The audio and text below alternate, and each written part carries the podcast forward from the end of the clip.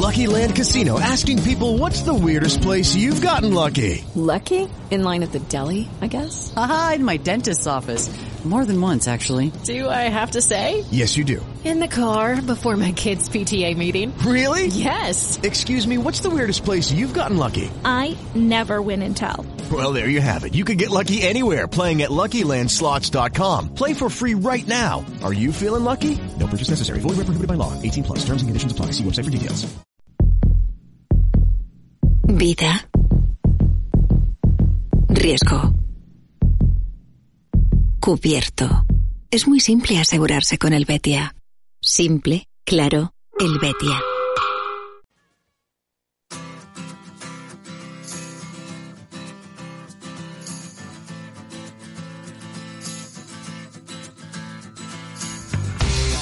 Esto es Padel con Miguel San Martín y Miguel Matías.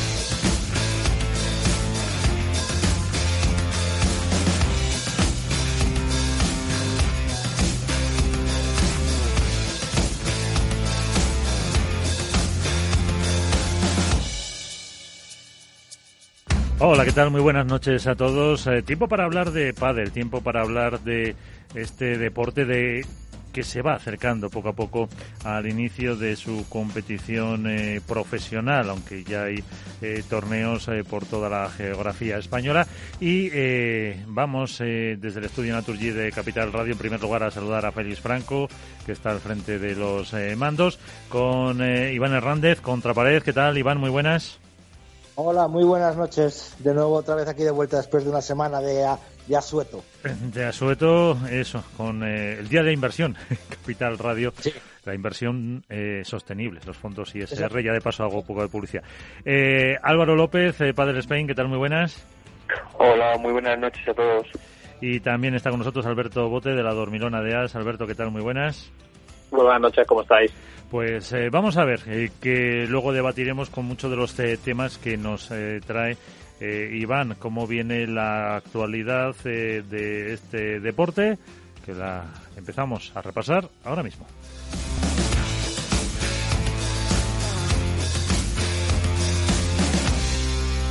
Esto es Padel.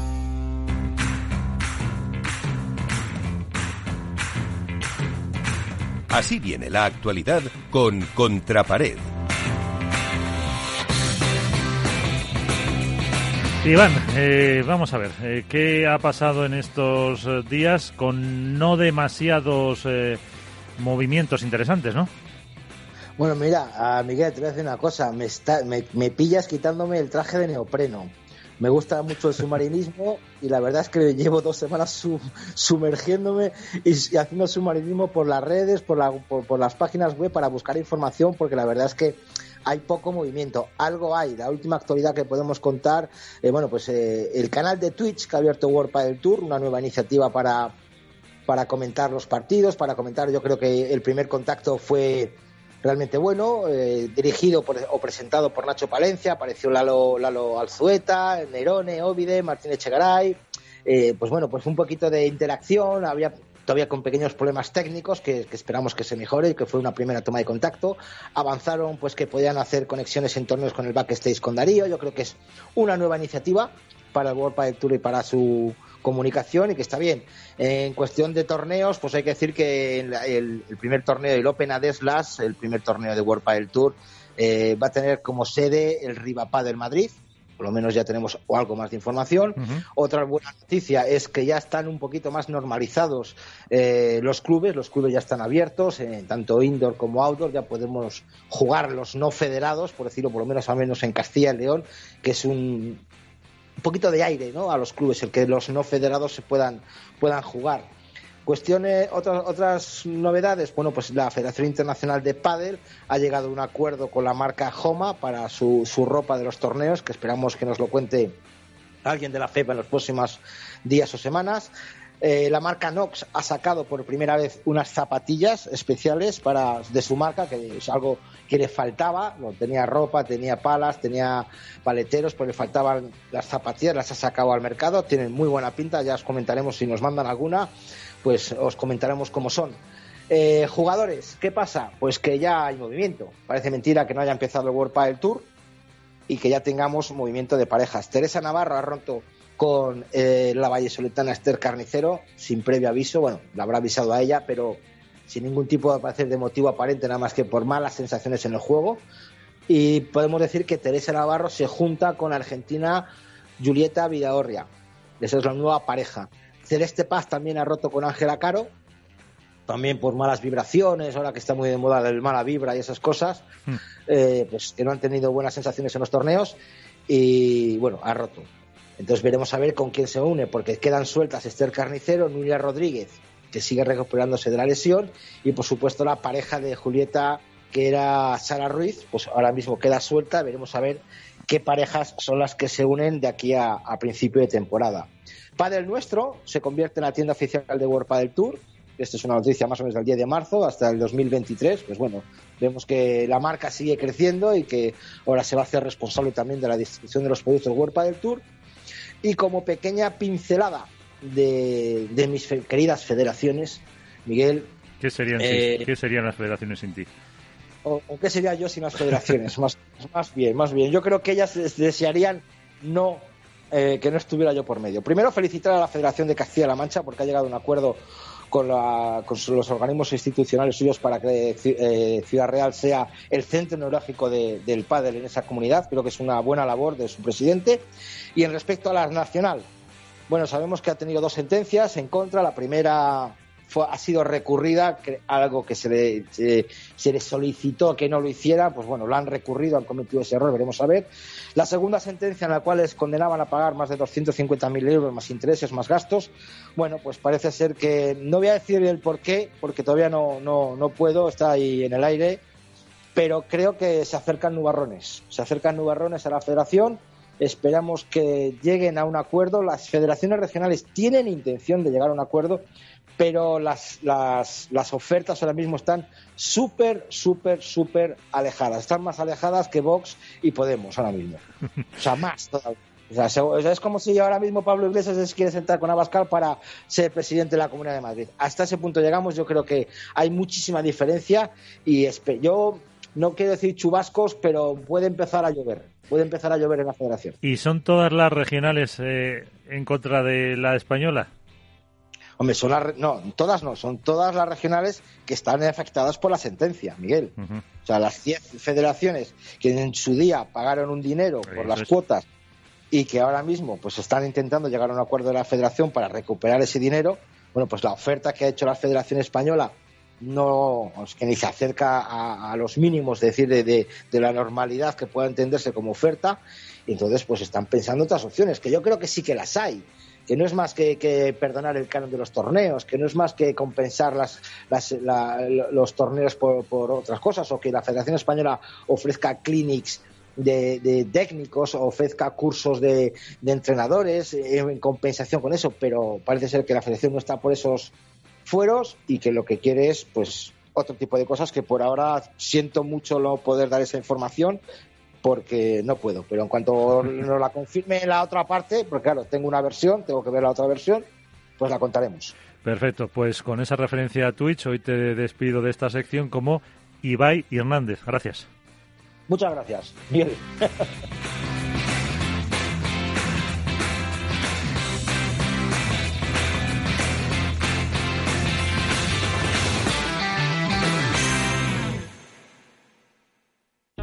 Capital Radio existe para ayudar a las personas a formarse y conocer la verdad de la economía. Los valores que Capital Radio defiende son la verdad, la libertad y la responsabilidad. Capital Radio es una empresa independiente que no se identifica con ideologías políticas. Capital Radio está aquí para ayudar a las empresas a comunicar cómo crean valor. Capital Radio apuesta por empresas sostenibles, transparentes y comprometidas con la sociedad. ¿Y tú? ¿También quieres trabajar por un mundo mejor? Aquí tienes tu sintonía. Capital Radio, con la gente que aporta y no se aparta.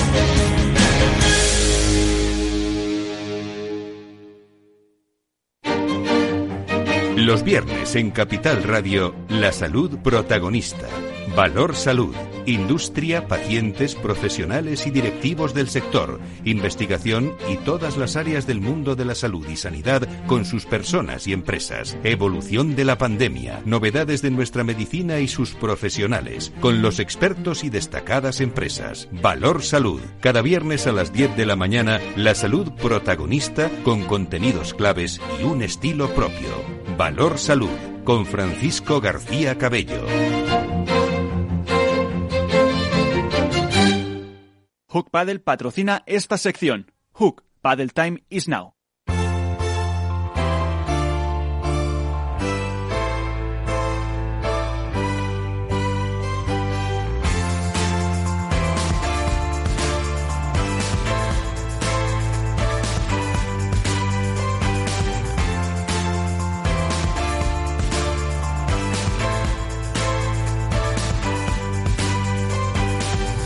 En Esto es comienza el debate.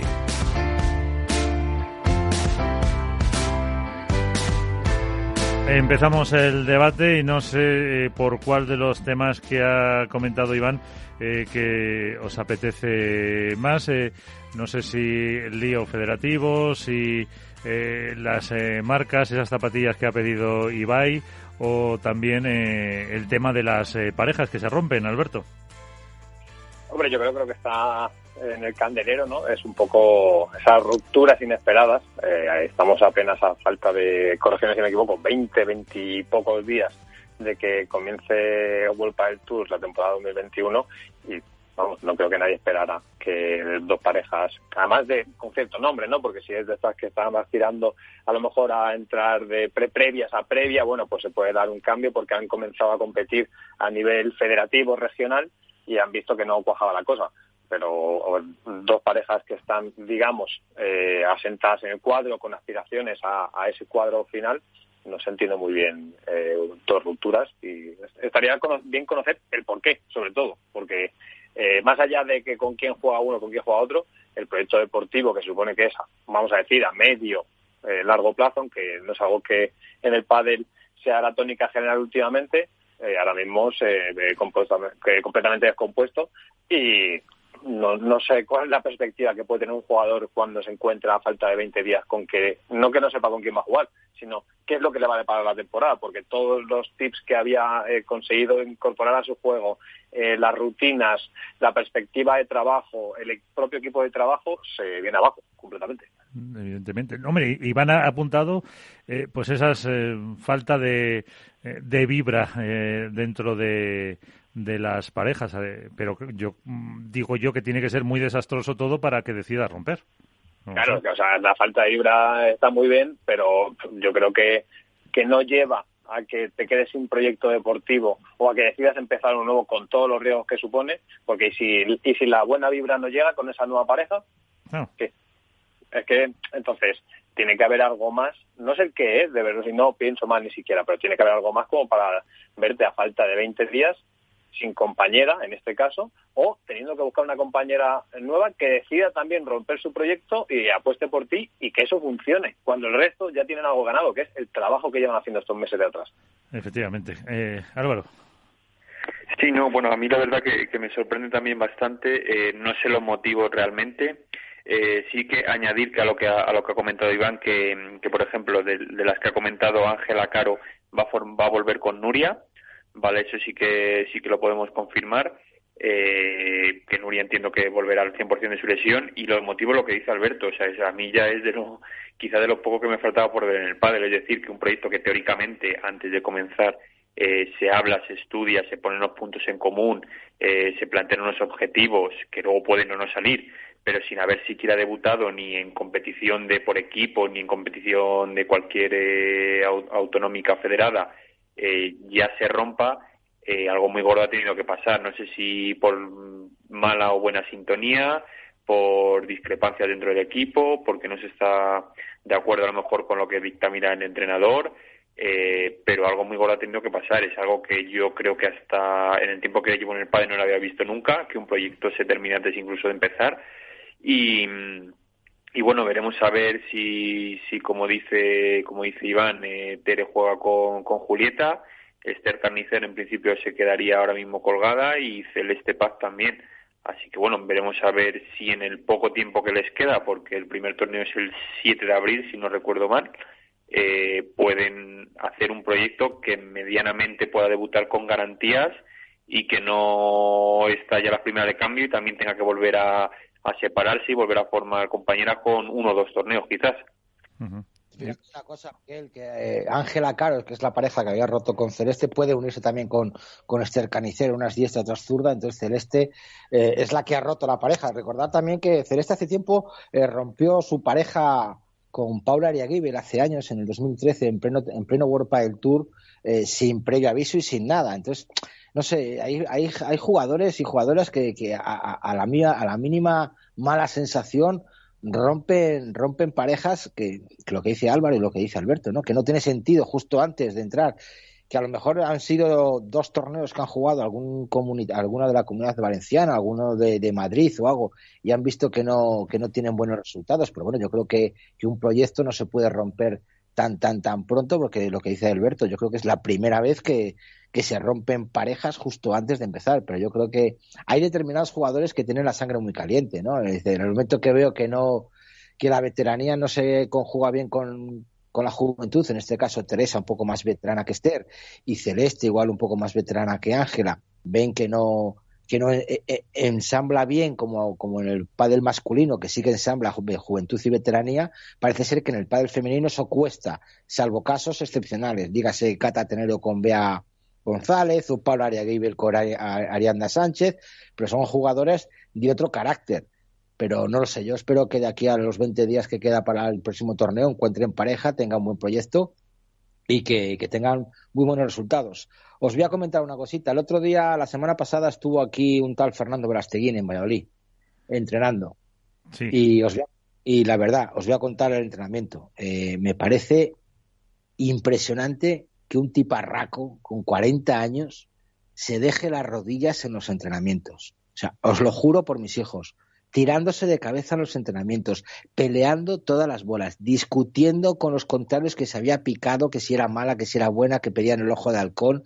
Bueno, haciendo le hacían dejadas y se tiraba en plancha a recoger la bola. Bueno, de, de verdad, yo digo, ¿qué, ¿qué años tiene? ¿40 o 25? Y yo creo que la forma de entrenar de este chico fíjate, vuelvo a decir este chico, a, San, a Sancho le va a venir muy, muy bien, porque Sancho tenía a veces, y cambiando de tema, tenía a veces mucho el problema de la cabeza, ¿no? Veíamos que malas miradas, malas sensaciones con Estupa cuando fallaba, y Vela no se lo va a consentir, no le va a permitir, es que no le permitía en, a lo largo del todo el entrenamiento bajar la guardia, arriba Sancho, vamos, da la pega, sube, corre, una cosa de locos. Digo, bueno, pero este chico, ¿de dónde ha salido? O sea, es una cosa es que, Iván, mira, yo siempre cuento eh, una anécdota y es, todos hemos ido a, clinics, eh, bueno, a tor torneos en los que participamos con jugadores eh, profesionales y lo normal es que el jugador profesional, bueno, pues haga por entretener al periodista de turno, al cliente de turno, a lo que sea, ¿no? Que sea amable.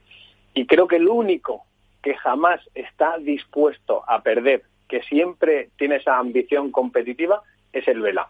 Y más allá de, de lo anecdótico... con Vela, Alberto, ¿eh? te voy a mandar la foto. Yo hice un Proban con Vela en Valladolid. Claro, ¿eh? es que, o sea, yo Jugando contra Juan Martín, contra Alberto Auguste, contra Nerone, y no veas tú, o sea, unas broncas, cuando bueno, chico, que, que, yo vengo aquí a pasármelo bien, a disfrutar. No, no, no, hay que pegar, no sé qué, bueno, pegando unos pelotazos que digo, pero bueno, menos mal que es un Proban, estoy de acuerdo contigo, ¿eh?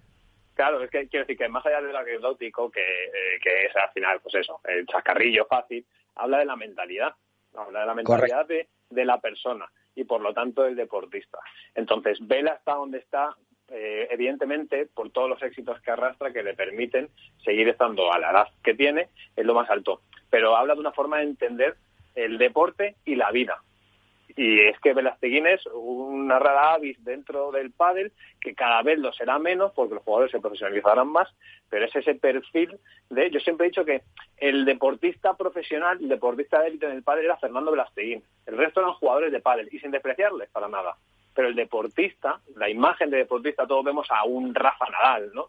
a un eh, Cristiano Ronaldo, que son esos iconos de un deporte que trasciende a la propia, a la propia modalidad en la que, en la que eh, se desarrollan. Y, y Vela en el pádel era eso, por su forma de entender cada entrenamiento, por su forma de entender cada pelota, la capacidad para reinventarse, para, eh, para ser capaz de sacar lo mejor en los momentos más complicados. Y todo eso, eh, la consecuencia, era el palmarés y es el legado que sigue arrastrando a día de hoy. Entonces, ¿cómo no se va a tirar en cada, en cada entrenamiento? Si es que el Vela es eso, el Vela es mucho más que los trofeos y que las 180 torneos en, el palmarés y demás. El Vela es eso, esa es la clave de su éxito. Pues eh, dejadme un segundito, que vamos a saludar a ver también si se está tirando ya en plancha por la bola eh, nuestra viajera. Cecilia Reiter, ¿qué tal? Muy buenas. Hola, Ceci. Pues no, está Ceci. Pues nada. Eh... Hola, hola, hola. Ah, Perdón. Sí. que, que te has puesto a escuchar a Iván y Alberto con lo de Vela y ya has desconectado. Perdón, perdón, perdón. No, no, no sé por qué no sonaba. Hola, ¿qué tal? ¿Cómo están? Muy bien. ¿Cómo estás tú? ¿También te tiras ya eh, a por todas las bolas al suelo? Bueno, poco a poco. Todavía no me estoy tirando a por todas, pero, pero la verdad que estoy muy bien. Estoy muy bien y muy contenta con la, con la progresión que, que llevo. Eh, ¿Cómo vas a llegar al inicio de la temporada? ¿A qué nivel te, ves?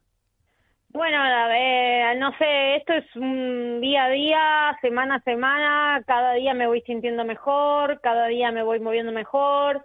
Claramente tengo que recuperar ritmo, ritmo de juego, ritmo de partidos. Recién la semana pasada, el viernes, jugué por primera vez un set eh, para probar a ver en situación, venía entrenando, pero todo más o menos en situaciones cerradas y la semana pasada, bueno, empecé a, hice un, set y, y, bueno, y mañana, mañana, sí, mañana voy a jugar un partido por primera vez, así que bueno, eso, no te puedo decir a qué nivel porque es, es día a día, voy cogiendo sensaciones, voy moviéndome mejor en la pista y, y nada, yo voy a, a dejar todo para llegar dentro de lo que pueda lo mejor posible y sé que a medida que vaya pasando la temporada voy a ir eh, volviendo a, a, recuperar ese ritmo de competencia, ¿no? Que, que, bueno, que hace meses que no que no lo tengo. Pero a que nos has echado de menos con tus viajes. Mucho. ¿Y ustedes también un poquito? Hombre, sí, seguro. eh, yo creo que todos, Alberto, Álvaro y Iván, eh, seguro que sí, porque además eso, lo, lo echábamos de menos esos viajes. Eh, bueno, pues ahí tenéis a, a Ceci, pero lo que le queráis eh, preguntar, comentar eh, o animar también. Hola Ceci, soy Iván, muy buenos días. Hola chicos, ¿cómo están? Bien, bueno, primero que, que deseo la vuelta antes a la radio que a las pistas. O sea, yo te espero para, te espero para el próximo martes, que ahí no tienes excusa ya para que nos cuentes tu, tu viaje, tu epopeya, tu, todo tu, lo que hemos visto, además hemos visto a lo largo de, de, Instagram y de todas tus publicaciones, tu evolución en el sufrimiento que has tenido en, en, Argentina. La verdad que no es lo mismo, me imagino, que trabajar con calorcito allí que con la filomena que hemos pasado aquí. Pero, no, ¿a qué porcentaje? No. ¿A, qué, ¿A qué porcentaje físico te encuentras ahora mismo? Ah, sería, no, no, no, no sabría decirte, pero tal vez físicamente igual esté a un a un 70, 75%. O sea, estoy bastante bien, pero me queda, cabeza? me queda. ¿Y de cabeza? Porque la cabeza también tira. No, de cabeza la verdad que de cabeza lo que te diría que mejor estoy, porque la verdad que ya cuando volvés a la pista y volvés a tu rutina y volvés a entrenar, eh, es como que la cabeza se limpia y se libera, ¿no? Es mucho más duro el proceso de una lesión mientras no estás entrenando que cuando volvés a entrenar. Eh, y además mmm, fue un proceso largo, pero aprendí también a, me enseñó muchas cosas, entonces eh, tal vez hoy estoy entrenando con la cabeza mucho más limpia que, que, que en otro, que otros años, ¿no? Tal vez lo valoro más inconscientemente el hecho de poder estar ahí de nuevo y, y ya te digo que la cabeza, gracias a Dios, la eh, estoy disfrutando mucho cada día, siendo muy positiva y, y bueno, ya te digo, obviamente que que, que sé que el, los primeros torneos por ahí me van a costar un poco más de, de, a nivel de ritmo y demás, pero, pero bueno, soy optimista y creo que, que, que lo voy a hacer bien. Alberto. O Álvaro. Alberto se fue. Muy buenas, Alberto, Ceci, ¿me oyes? Sí. Estaba, estaba muteado y no me he dado cuenta. Que, oye, lo primero, encantadísimo de tenerte de vuelta por aquí, que se te echaba bastante menos, la verdad. Y nada, lo segundo, joder, que nos cuentes un poco...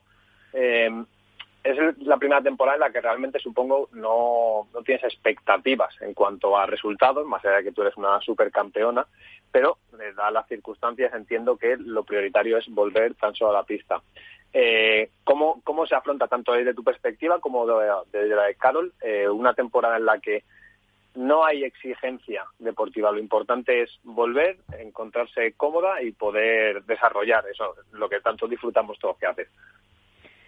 Sí, sí, ya te digo, eh, para mí es una, para mí sobre todo creo que es, es, es la novedad, ¿no? Porque Carol sí que ya tuvo distinto tipo de lesiones, ya, ella pasó dos lesiones complicadas con su rodilla, entonces sabe lo que es volver y que cuando uno vuelve, en definitiva lo que, lo que, lo que uno quiere es eh, poder volver con garantías, ¿no? Con garantías físicas, eh, volverse a sentir competitivo, em, entonces Está claro que yo hoy por hoy no puedo ponerme eh, objetivos de resultado, ¿no? Eh, mi objetivo principal es, eh, tengo la fecha puesta de la vuelta, mm, estar lo mejor posible para la vuelta y, y poder sostener eh, que la lesión siga su curso, que ya no, no existe, ¿no? Porque gracias a Dios ayer me dio el alta el doctor, pero seguir trabajando para que la pierna no me dé problemas en lo que resta de, de temporada, poder jugar toda la temporada sin, sin molestias y a partir de ahí construir, ¿no? O sea,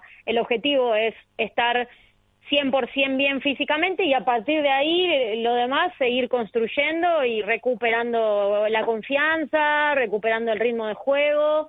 Y, y bueno, y Carol creo que eso lo entiende mucho más porque como te dije, ya pasó por, por ese lado, entonces eso a mí también me ayuda mucho el tener una compañera que estuvo del otro lugar y que sabe eh, que, que, que entramos sin presión, ¿no? Sin, sin ningún tipo de presión porque, porque ahora lo principal es, es, es volver a la pista. Álvaro.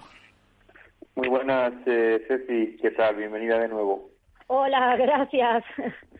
Nada, yo lo primero, bueno, eh, darte la enhorabuena por tu por tu alta médica, que me alegra mucho que, que ya estés de vuelta, y preguntarte, bueno, este año para ti también es un reto no solo el volver, sino el hecho de contar con un nuevo equipo técnico, porque tenéis eh, nuevo entrenador. Em, ¿Qué es lo que más has podido, dentro de, lo- de tu estado físico, lo que más habéis podido trabajar, eh, lo que lleváis de pretemporada, y sobre todo, qué te ha pedido el entrenador eh, este año a ti? Eh, a ver, eh, de momento yo estoy para poco cambio y, y eh, justamente lo hablaba hoy con Carol, ¿no? Hemos estado trabajando, llevo en España desde el primero de marzo eh, y yo tampoco es que había empezado a hacer pádel mucho antes.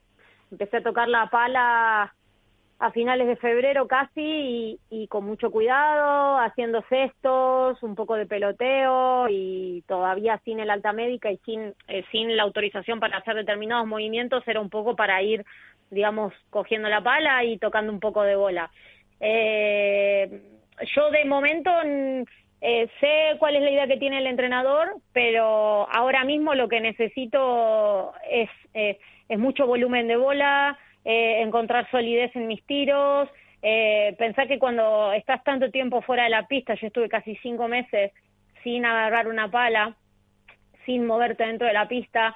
Eh, es verdad que es como andar en bicicleta, que no se olvida, pero hay que, hay que recuperar el ritmo, ¿no? Entonces, eh, para mí ahora mismo lo más importante es hacer entrenamientos donde donde pueda sostener mucho volumen de pelota, donde sufrir un poco en defensa, sufrir un poco en ataque, pero de a poco ir recuperando esa consistencia que, que es necesaria para cualquier para empezar a hablar en cualquier partido, ¿no?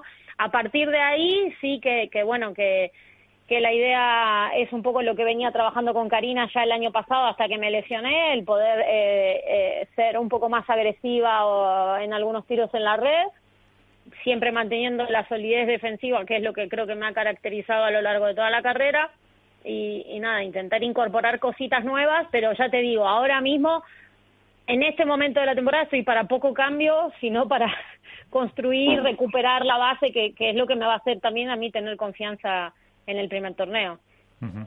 Eh, si es que al final vamos a ver una nueva Ceci, va a volver más rápida, más ágil, más todo. Eh, oye, ¿y cómo, cómo ves un poco eh, la temporada? Eh, parejas, calendario, eh, fíjate la cantidad de pruebas que se han eh, puesto este año. ¿Qué habéis comentado? ¿Qué impresión te dio cuando has visto un poco todo lo que se está formando para, para este 2021? Bueno, te soy sincera, la primera, la primera sensación que tuve cuando vi el calendario eh, me agobié un poco, porque vi demasiados torneos. Eh, sobre todo a partir de mitad de año los vi- veo bastantes semanas eh, seguidas, sobre todo porque, a ver, hay una muy buena noticia que los seis Challenger van a ser masculinos y femeninos, que es muy bueno.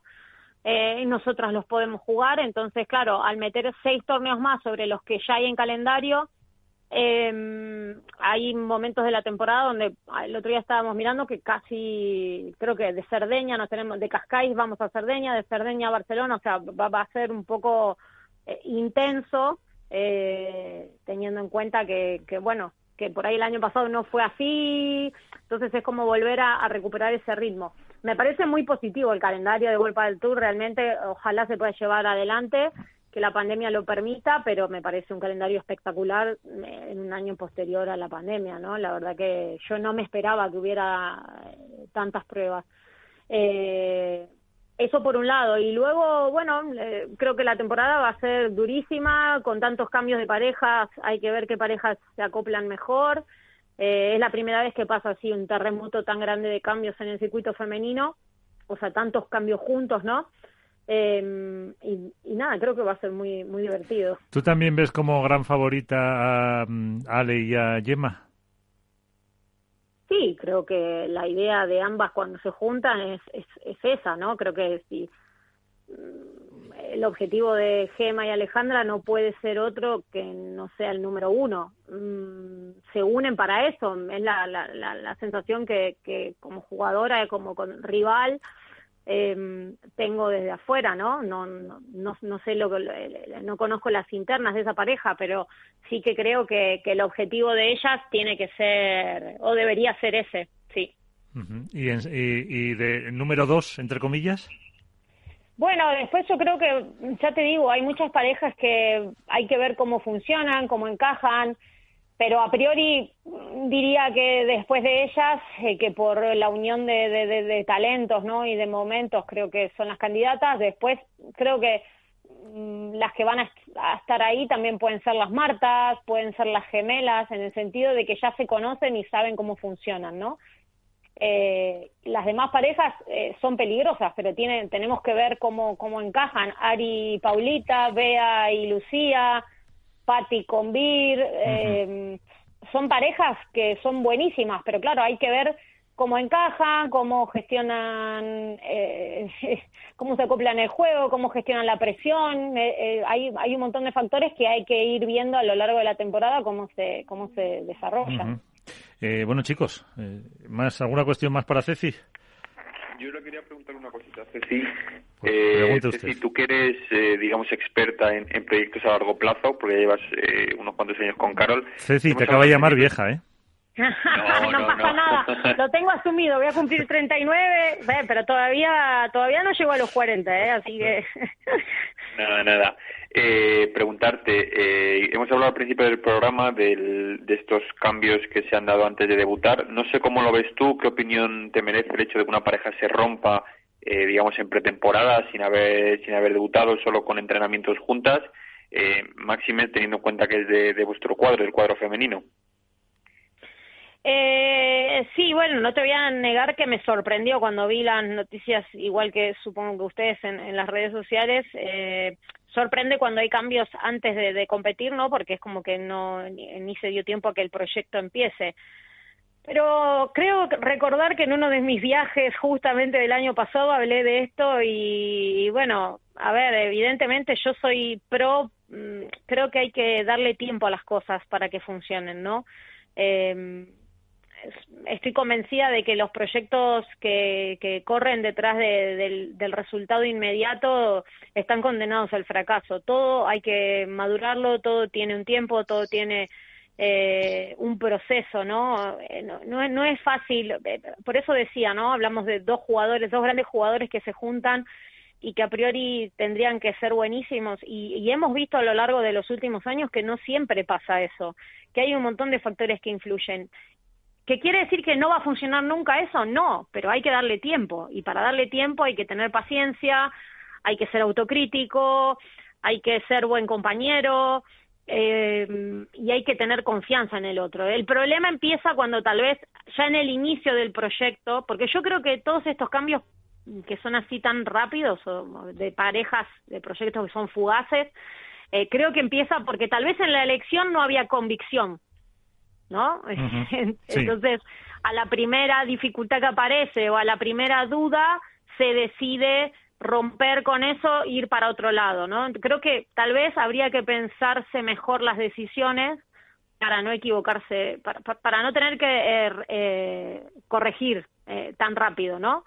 Eh, hay veces que, y, y, a veces pasa que se dan uniones que se dan, bueno, no porque sería lo que alguien elige, sino porque es lo, lo único que queda, y claro, luego aparece otra cosa que parece mejor y enseguida se decide cambiar. Yo no soy de esa idea, pero bueno, eh, estamos en un pádel diferente, eh, donde los cambios están a la orden del día y, y, bueno, y hay que hay que tomarlo. Yo ya lo acepto como algo natural. Uh eh, pero, mmm, bueno, no sé si ahora Alberto o Iván quieren decir algo, pero es, es un poco por, eh, no lo sé, la propia, hablabas del calendario, la presión, la inmediatez, la necesidad también, quieres que no, de patrocinadores, de ingresos eh, que se puedan conseguir lo que mmm, a lo mejor presiona un poco, o pone un poco nervioso a jugadores o jugadoras en este caso. Mira, eh, eh, yo la verdad que no creo que sea por una cuestión de presión de los patrocinadores, porque nunca jamás. Eh, no, o, o, de ellos mismos, o del propio jugador que dice, pues a ver si ya me va mal, eh, no consigo resultados, eh, luego a ver si no voy a poder, yo qué sé, renovar, no voy a poder conseguir eh, con esta pareja pasar a, a octavos para ganar un poquito más. Y pero mira, yo te soy sincera, si vos estás entras a jugar los partidos y entras a hacer cada día entrenamiento pensando eso, te va a ir mal. O sea, la realidad es que para mí hay un trabajo de, psicología detrás, de, tener un, un, psicólogo deportivo detrás que te ayude a gestionar esas presiones que, que, como vos decís, pueden ser reales, ¿no? De decir, no, y si juego con este, me puedo meter un poquito más, tengo opción de una ronda, no le doy tiempo a, este proyecto que puede ser bueno, pero tengo algo más inmediato que tal vez me parece que puede funcionar mejor y me puede redituar también es lícito, ¿no? Porque, como sabemos, eh, son los jugadores que viven realmente de, la competición son pocos, siguen siendo pocos, a pesar de que se mejoraron los premios, de que se mejoraron las condiciones, siguen siendo pocos los jugadores. Entonces, hay muchos jugadores que entre pasar una ronda más o no, les, les va en, uh -huh. en, en, en, su, en su vida del mes por ahí, ¿no? O en, o en el pagar sus entrenamientos, sus cosas. Eh, entonces, por eso yo digo que no, no puedo juzgar a nadie las decisiones que toma, pero sí creo que, que, que no podés jugar con esa presión. O sea, cuando vos entras a jugar realmente no, no estás pensando, no, si pierdo acá, porque a nosotras muchas veces nos pasa, que no sé, te pongo un ejemplo, nosotros el año pasado fuimos a jugar a Cerdeña, por ejemplo, que es el cuadro final, nosotros sí. salíamos entre las ocho primeras, y yo sí te pongo, te pongo a decir lo que me salió, el pasaje, el PCR, el hotel, esto, lo otro, si te pongo a decir los gastos, yo también puedo entrar y decir, uy, si pierdo en primera ronda, salgo 300 o 400 abajo. Uh -huh. Eh, pero no entras, o sea, eh, tenés que ser capaz de, de, de, de, de eludirte de eso, porque si no, eh, o decir, no, si pierdo acá y gana Pepito, me pasa y entonces el jugador cuando entra a jugar tiene que tener la capacidad, que es complicado, de concentrarse solamente en el juego y que todos esos factores externos sí. no te afecten. Cuanto menos te afecten, mejor es el rendimiento. El abstraerte un poco de todo el entorno. Claro. Eh, Iván. No, yo, vamos, la, lo único decirle a Ceci que... Es que habla muy bien, ¿eh? Que este, está muy bien y escribe mejor, por eso la estoy, la estoy diciendo que el domingo que no entrene que se relaje, que cambie la pala por el boli y el papel y que esperamos. De momento, su... de momento sigo siendo jugadora, así que para que para, para que sea periodista me tienen que esperar un poco más. Bueno, pues, te, pues lo menos que no, no digo que dejes la pala de, para siempre, sino que el domingo, solo el domingo, dejes la pala y que nos hagas un articulazo para el martes de, de quitarse el sombrero como todos los que has hecho. Eso ya hablo yo con Ceci, por si está entrenando, lo grabamos un poquito antes o lo que sea y ya lo apañamos. Y yo, fíjate, yo voy a ser un poquito malo, un poquito malo. O sea, sabes, Ceci, que yo me, de vez en cuando me sale la vena mala, ¿no? Que sabes que lo que te aprecio, porque lo sabes, Ceci, de, de sobra lo que le aprecio a ella y a Carol después de muchos años por todos los torneos y por todos los circuitos. Pero hay una pregunta que a veces me ha llegado por gente, de verdad. ¿Qué tendría que pasar? ¿Qué tendría que pasar para que Carol y Ceci no fueran pareja de pádel? Porque resultados malos habéis tenido, lesiones Sí. habéis tenido, eh, malas rachas habéis tenido, de repente habéis levantado. O sea, sois una pareja, y, lo, y me alegro, tan, tan sólida en todos los aspectos, que a lo mejor lo que dices tú, el aspecto psicológico ayuda muchísimo, que qué, te- qué terremoto tendría que pasar para que Carol y Ceci cambien de pareja de padre. Y bueno, que una de las dos se lesione, puede ser, eh, que una de las dos decida retirarse, también podría ser otro motivo. o, o que de- o que sintiéramos que dejamos de disfrutar. eh, lo que pasa que, a ver, la gente siempre va, ¿no? Eh, eh, es verdad que vivimos en un mundo muy resultadista y, y por ahí si, miráramos los resultados, muchas personas pensarían que nos tendríamos que haber separado, ¿no? Es algo que sabemos que está ahí y que la gente lo puede pensar y que, bueno, a la verdad, voy a quedar mal en esto, pero me tiene que dar igual lo que piense la gente, ¿no? Porque al final lo que importa es lo que siento yo, lo que piensa Carol y, y lo que piensa el equipo de trabajo que tenemos a- alrededor, ¿no? Nosotras, a ver, eh, co- como pareja hemos pasado de todo. Creo que esta es la temporada número 12 que vamos a jugar juntas. Durante casi cuatro años fuimos número uno mm, indiscutidas, luego perdimos ese número uno, perdimos la confianza, eh, yo tuve un bache muy malo, conseguimos salir, conseguimos volver a jugar finales, luego tuvimos otro momento donde tal vez Carol fue la que perdió más confianza cuando, cua- aquel episodio cuando primer año que quedó fuera de la, de la selección absoluta que, le, le afectó muchísimo a nivel de su confianza, eh, seguimos, volvimos a salir de eso eh, y siempre nos hemos mantenido entre las ocho mejores parejas de- del mundo, ¿no? Entonces, ¿cuál es la clave para que nosotras sigamos juntas? Que seguimos disfrutando de jugar juntas. Eh, si no disfrutáramos de entrar a pista juntas, de entrenar juntas cada día, nos hubiésemos separado. Pero no es el caso. O sea, las dos disfrutamos muchísimo, eh, las dos confiamos la una en la otra, eh, ya nos conocemos prácticamente de memoria. Eh, com- competir con alguien también es compartir un montón de momentos con esa otra persona. Eh, y esa parte a nosotros se nos hace súper fácil, ¿no? Porque tenemos los mismos valores, eh, pensamos muy parecido en muchas cosas y hay veces cuando mm, ves y decís, bueno, ves cosas por ahí que no te gustan tanto, ¿no? De afuera, ¿no? De otras, de otras personas. Decís, qué difícil se me haría si tuviese que jugar hoy con otra jugadora porque todo eso ya lo tengo ganado y, y, y, y esa, y esa eh, al final ya te digo, si vos venís a ver un entrenamiento nuestro, somos súper exigentes las dos. Antes te escuchaba de- decir del entrenamiento de Vela, es, es, es algo brutal porque yo lo he visto en directo, he tenido la suerte de compartir algún entrenamiento con él. Y nosotras mm, somos un poco iguales en el sentido de que lo damos todo, pero nos divertimos, disfrutamos de lo que hacemos. Nos gusta ir a entrenar juntas, nos gusta viajar juntas a los torneos y la- disfrutamos de todo eso. Eh, si, si se cortara ese disfrute, evidentemente, o si, si en algún momento el, el pádel hubiese supuesto eh, algún problema en nuestra relación personal, eh, seguramente hubiésemos tomado la decisión de separarnos, pero como no eso no sucede ni sucedió, y esperemos que no suceda, eh, ahí, Y acá espera- seguimos. espera- Ceci, ¿esperas enfrentarte a Carolina Navarro en el Mundial de Qatar? ¿Vamos a tener a Carolina Navarro, Ceci Reiter en el Mundial de Qatar España-Argentina? ¿Tenéis esperanza las dos de estar en vuestras selecciones? A ver, te soy sincera de nuevo, vos sabés que yo soy sincera Siempre, siempre. siempre, Em, siempre. Creo, creo que yo tengo más posibilidades de estar que Carol, eso es una realidad. Creo que Carol tiene bastante asumido que, que, que lo tiene más complicado porque por una cuestión simple de que, que España tiene muchísimas jugadoras jóvenes que están a un nivel altísimo. Yo soy de la idea de que a Carol siempre la llevaría en mi equipo, ¿no? Pero por ahí en ese sentido no soy objetiva.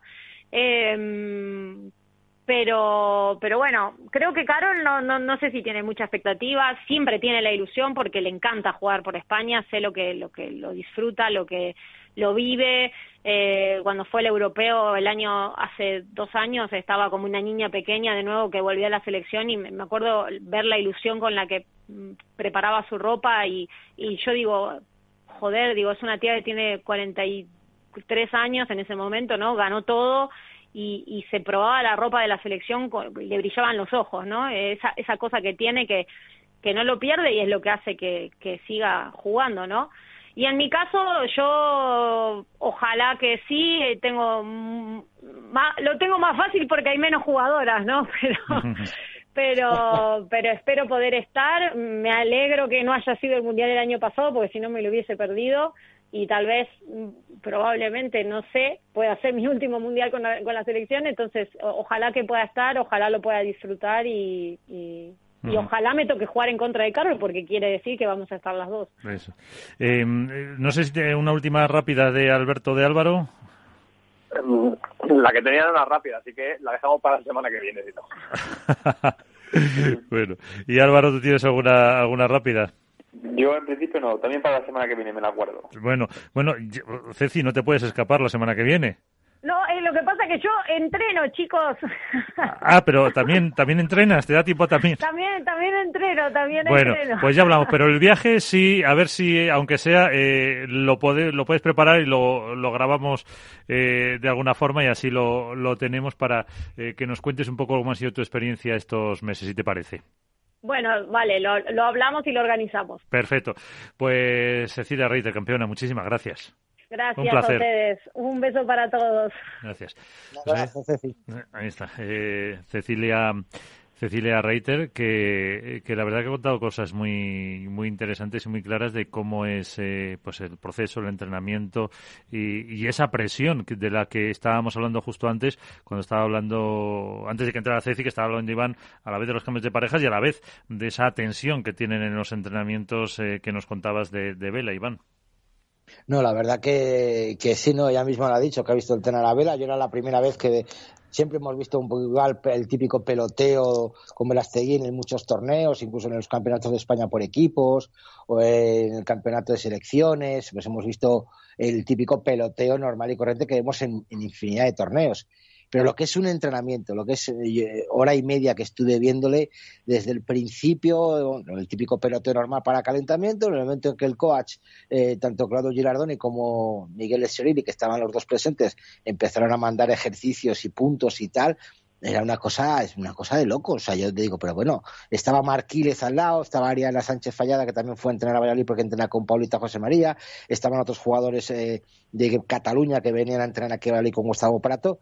No, no, es que es así, es que no te reja. O sea, hubo una bola, Miguel, de esas que pican en la verja, en la, eh, en la reja y picó para arriba, que pues la típica duda que, que, que hay que verla tres o cuatro veces. Y dijo, no, no, no, no, es mala. Y me dice que Javi Martínez dice, no, no, yo la he visto, bueno, no, no, no, es mala porque se lesionó. Bueno, pues al final no se ponían de acuerdo y llegó eh, Gerardo dice, bueno, vamos a repetir el punto, no discutáis. Vamos a repetir el punto, no discutáis. Y de repente iban, bueno, pues, este punto vamos 3-2. Dice, no, no, no, 3-2 no, vamos 4-1 porque la primera bola la gané yo en aquella esquina, la segunda bola la ganó Sánchez de dejada, la tercera, o sea, se acuerda de las cuatro o cinco últimas bolas para que no le guinden ni un punto en un partido, en un ejercicio a cinco puntos. O sea, es una cosa de locos. Y claro, luego ves, yo he visto también entrenar a Cece y a Carol, y efectivamente, o sea, se tiran a por la bola. Y es con lo que siempre hemos dicho en todos los deportes, según entrenas, según juegas. Eso está claro. ¿Cuánta gente entrena en plan normalito que luego ven una, una dejada y no la corren? Y estos Sí. dos corrían todo, Miguel, o sea, de, de comerse la red, literalmente. Va a ser una, una pareja muy dura para los Lebron y Galán. Tiene toda la Sí, sí, pinta. yo- para mí yo creo que va a ser la pareja la pareja más dura que le van a le van a más que Pablo y, y Tapia. Y además ahora mis compañeros tanto Alberto como Álvaro estarán viendo a lo mejor si tienen tiempo con los con el niño Álvaro y con el, con otros temas Alberto los entrenamientos que, que, que pone World del Tour. Y yo he visto entrenamientos de Ale Galán y Juan Lebrón, ayer me parece que fue Stupa y, y Alex Ruiz, y he visto también partidos de Pablo Lima y, y Agustín Tapia contra José, contra Rico y, Coqui, y les zumbaron, ¿eh? Kiko y Rocky les zumbaron a Tapia y a, Lima, o sea que ojo, que, hay que empastar todas esas cosas, hay que eh, eh, conjuntar todas esas piezas para que luego los resultados sean buenos y yo creo que la pareja, por más que, además que a mí me dijeron, Iván, te dejamos hacer todo tipo de fotos que quieras, pero no te dejamos hacer vídeos. Entonces yo las fotos que subí fueron fotos, no fueron vídeos, porque no quieren demostrar sus cartas a nadie. Yo creo que va a ser de las pocas parejas que World del Turno va a conseguir grabar un entrenamiento. Eh, Alberto Álvaro. A ver, que la, cuestión es eh, Galán y Lebron ya tienen un proyecto eh, estructurado que ha conseguido una serie de objetivos y que saben cuál es el, por lo menos cómo llegar a darle ese rédito que quizá ni ellos esperaban en el 2020. A partir de ahí, es verdad que en mediada la temporada, que era muy atípica por todo el parón, los torneos a puerta cerrada y demás, se consiguió encontrar una pequeña grieta en, algo, en un muro que parecía infranqueable, ¿no? que era ese juego explosivo, ofensivo desde cualquier faceta de la pista. Y bueno, eh, pues se acabó dando lo que parecía que era más lógico, que era que no acabara la temporada invictos después del Marbella Masterablo. Eh, pero ellos tienen algo, tienen una ventaja muy grande, y es que ya saben a qué juegan y saben que funciona. Y ahora es el resto los que tienen que proponer un juego alternativo a ese pádel eh, 3, 4, 5.0 del que tantas veces hemos hablado y que hace que parezca en muchos torneos que son inabarcables. ¿Son, eh, ¿Son Sancho y Vela la mejor opción? ¿Son Paquito y Dineno, Tapia y Lima? Bueno, lo cierto es que hablamos de jugadores que en los últimos años han estado en lo más alto y que tienen eh, las cualidades técnicas, eh, mentales y físicas como para poder hacerlo. La cuestión es si son capaces de evolucionar hacia el pádel que proponen Galán y Lebrón, porque no es una cuestión de calidad, es una cuestión de hacia dónde está evolucionando el deporte. Eh, es verdad que hay jugadores que no, que no lo veían así o que no lo ven así, sino que creen que es una cuestión de momentos eh, y, que, y de picos de rendimiento a lo mejor, pero yo tengo la sensación desde el año pasado que el pádel que proponen Galán y Lebron es un pádel eh, rupturista con todo lo anterior, porque cambia el concepto de pádel. Antes era un pádel mucho más estratégico, en el que la posición contaba mucho más, había muchos más golpes definitorios, ahora no, el pádel ahora hay que hacerlo muy bien como para poder ganar un punto porque físicamente los jugadores están mucho más hechos, mucho más rápidos y ahí Gana y LeBron son quizá ¿no? la, punta de lanza de todo eso. Entonces va a ser interesante ver qué proponen. Pues de ahí yo creo que lo que dice Iván, ¿no? Eh, fotos las que queráis, pero vídeos ninguno, porque necesitamos dar un antídoto a eso que han propuesto. Álvaro.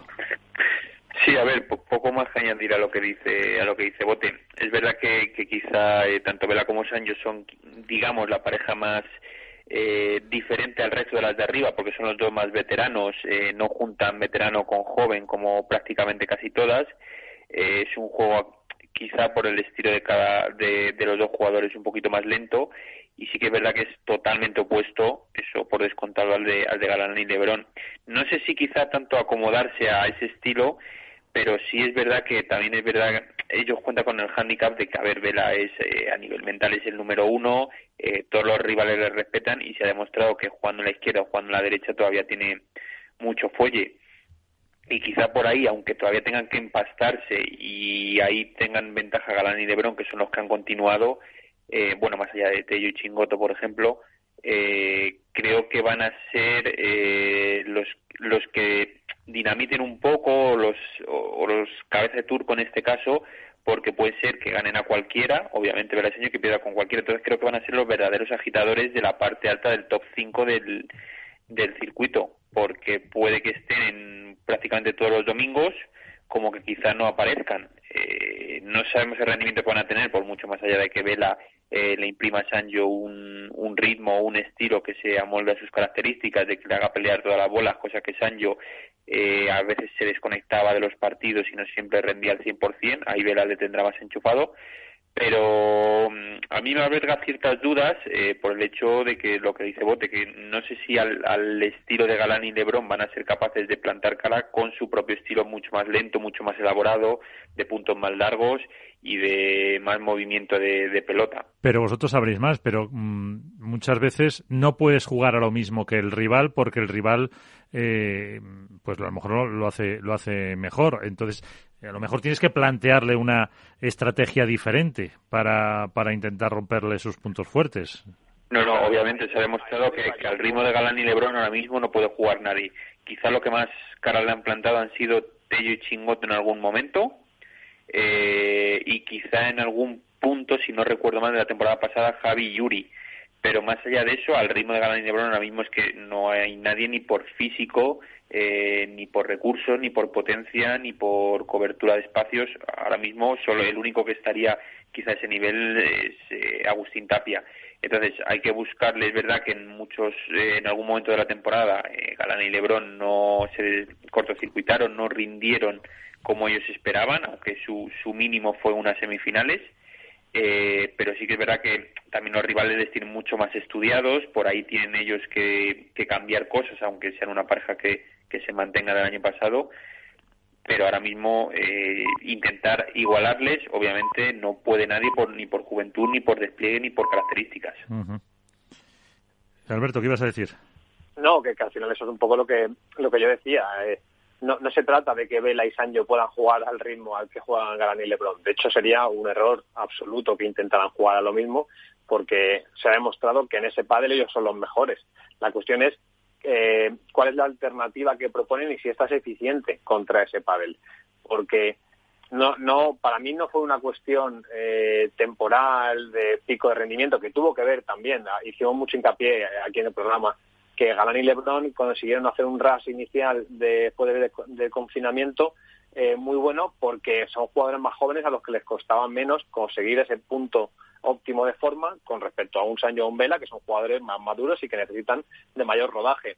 Pero aún así tengo la sensación que lo de Galán y Lebron, si consiguen mantenerlo en el tiempo, si consiguen eh, medir egos, y, para eso también está todo Mariano Amat, del grupo de M3 detrás, es un pádel, como decía, que, rompe con lo anterior, rompe por la propuesta y por eh, el resultado que tiene no por resultado en pista, no me refiero a resultados, a torneos y a victorias, sino por la sensación que deja.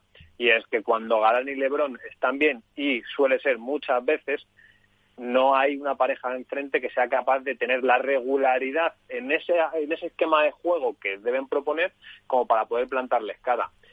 Y va más allá de los resultados del 2020. Va en eh, cómo eh, un jugador de derecha como Lebron puede ser el más determinante quizá de toda una temporada. O como Galán eh, es capaz de, a la edad que tiene, dar ese salto y plantarle cara a un Vela del revés, a un Maxi eh, o a un Paquito Navarro. Entonces, son suficientes mimbres como para ver que quizá es una tendencia, no es una moda, que al final yo creo que se trata un poco de eso, es una tendencia hacia dónde camina el pádel. Y veremos si los Sancho y Vela, que son. Probablemente los jugadores con eh, mayores argumentos, a lo mejor por, por proyecto, son capaces de encontrar eh, ese, esa piedra de toque que haga que no que se cortocircuite el proyecto, sino que se posponga, porque claro, Sancho y Vela, el proyecto, su proyecto deportivo, no es a largo plazo, obviamente, es un proyecto que tiene una duración muy corta por una cuestión de trayectoria deportiva. Habrá que ver el campeonato de España de, de por equipos de este fin de semana, señores. El del 19 al 21 en el Club de Polo de Barcelona se va a hacer el Ahí vamos a ver a muchas parejas actuales eh, enfrentarse entre sí, entre ellas ya. Puede ser una primera toma de contacto de, de las parejas. Esperemos que la Federación Española, no sé si lo va a retransmitir o no, todavía no tenemos información de ello. Voy a intentar buscarlo y si eso os lo paso lo pondré en las redes Esperamos poder ver al menos sábados y domingos los partidos de semifinales y final y ahí sí que podremos ver parejas que van a estar en el circuito y que podemos ver cómo llegan, porque es el primer torneo después de mucho tiempo, justo antes de empezar el World del Tour. Entonces habrá que estar mucho atentos, no si podemos verlo, pero a lo mejor sea el resultado que, que aparezcan en, las redes sociales.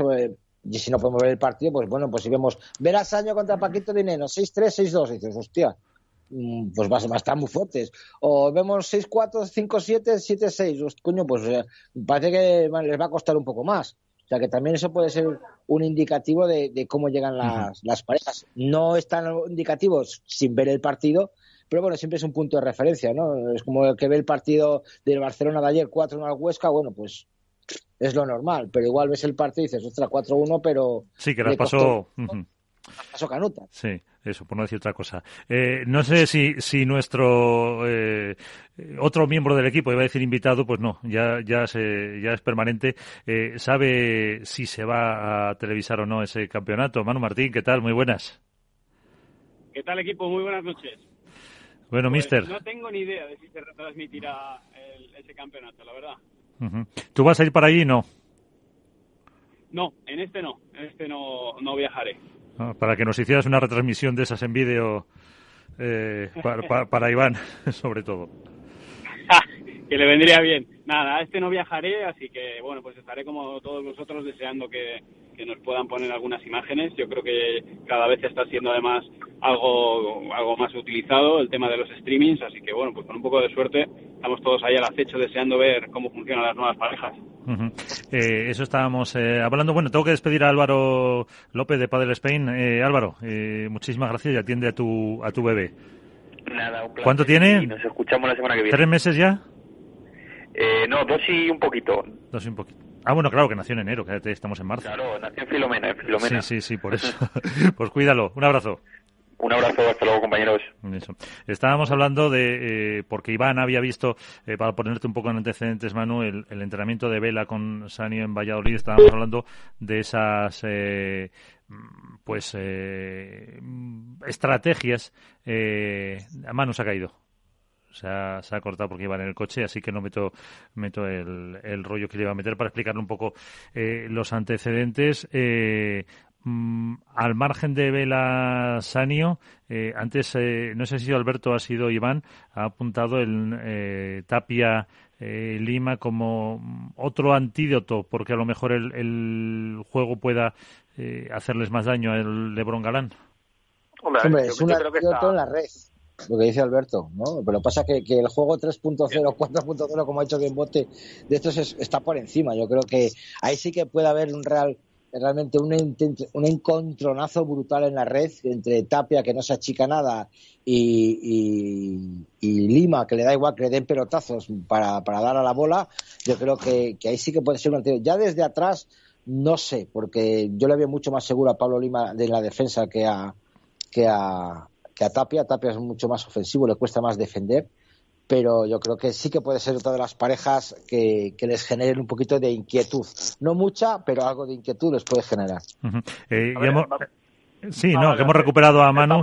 Sí, sí, como va ahí en el coche, eh, pues eso, estábamos contando mm, el entrenamiento que vio Iván en Valladolid de Vela y Sanio, eh, la intensidad, el trabajo que estaban teniendo y, un poco mm, lo difícil también eh, que puede ser el jugar, lo hemos hablado en otras ocasiones, contra, contra Lebron y, Galán, a pesar de, de, esa intensidad que estaba comentando Iván de Vela, que no deja una bola por perdida. Sí, hombre, a ver, sabemos lo que es Vela, está claro. El tema con, con Lebron y Galán es que estos dos cada año que pasa eh, te sorprenden con una vuelta de tuerca más. Y, bueno, al final pues la carrera de Vela está llegando prácticamente al final y estos dos bestias pues es que a Lebron le veo yo cada mañana entrenar el físico y es que está impecable y lo mismo pasa con Ale Galán. Entonces, claro, esto es eh, en, algunos torneos donde la pelota esté rápida, realmente jugar contra ellos es un calvario porque porque tiene que ir todo muy preciso, no solamente tienes que estar intenso durante todo el partido, sino que además tienes que estar muy preciso porque hay zonas rojas de la pista donde no puedes poner la bola si no quieres que el punto se acabe. O sea que va a ser interesante ver esas batallas. Alberto, ¿qué ibas a decir? Que te, te corta cuando entraba mano.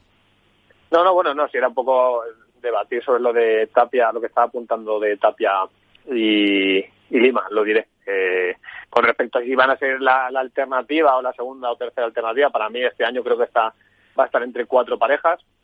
Habrá alguna sorpresa, porque los Javi y Uri nunca se pueden descartar, eh, Maxi y Tito, y demás, pero creo que para mí Estupa y el Ruiz, que hay muchas ganas de ver qué, son capaces de hacer, pero para mí creo que va a estar entre las cuatro grandes, con claro favoritismo para, para Juan y, y para Ale.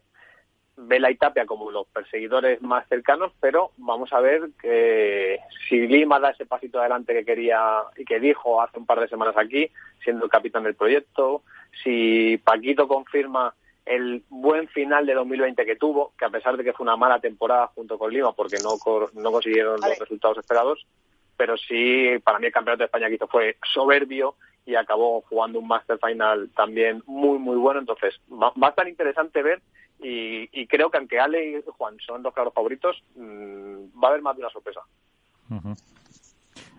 Manu, ¿tú cómo lo ves?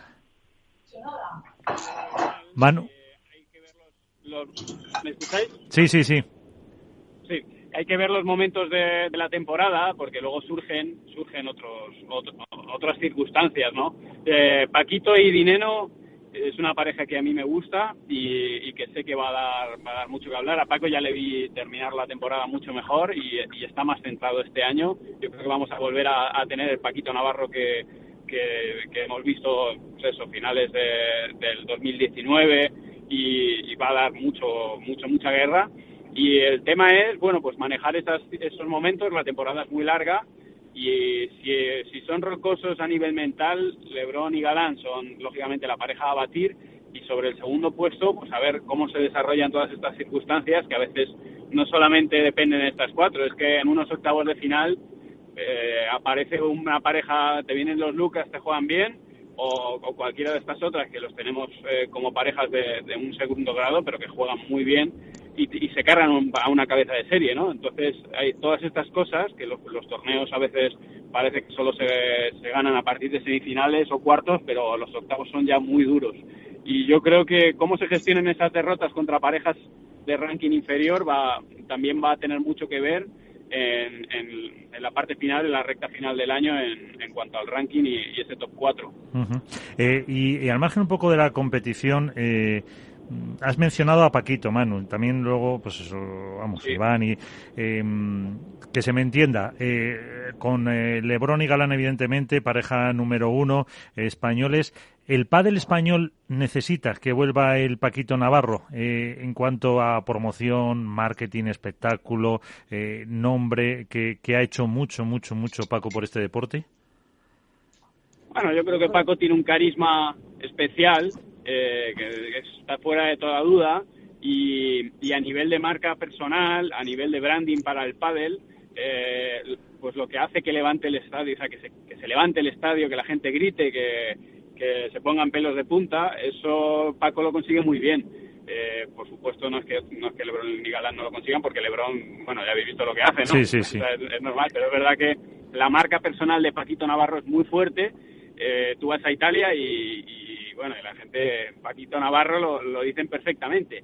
Y eh, Suecia igual, no hablarán español, pero Paquito Navarro sí saben decirlo. Entonces yo creo que sí, que para nuestro deporte es importante que Paco esté arriba y, abre puertas y abre fronteras y está claro que trasciende, o sea que sin lugar a dudas sí.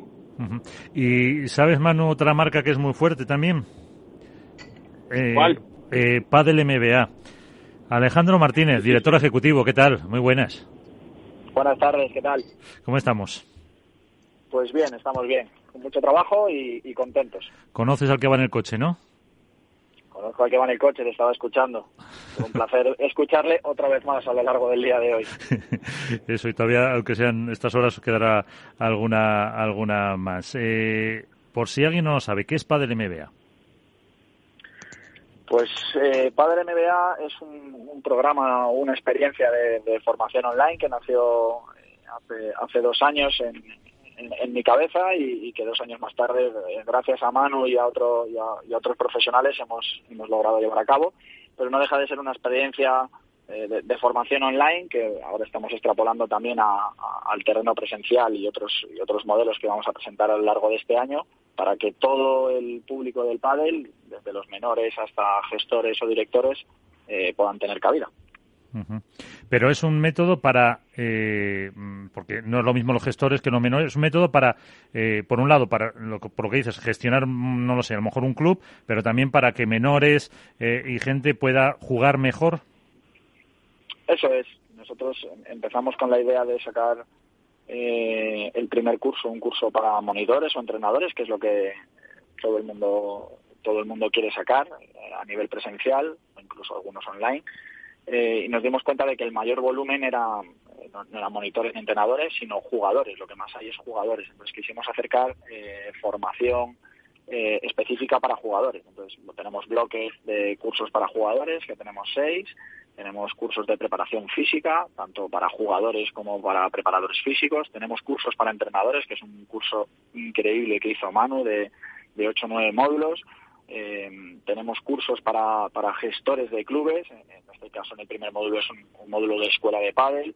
Tenemos incluso con Blanca Bernal, con la, con la fisio de World del Tour, con la fisio de World del Tour, un curso de, de adaptación de lesiones. Y vamos a ir ampliando a un tema de nutrición, un tema de psicología, un tema de, de lateralidad, incluso con, con Oscar Maruenda, que viene, que viene de Suecia. O sea, pretendemos abarcar un poco eh, lo que es la, toda la vida útil del pádel, por así decirlo. Cuando dices, eh, Alex, em, el, eh, por jugadores eh, jugadores de eh, un cierto nivel o mm, principiante, medio, avanzado.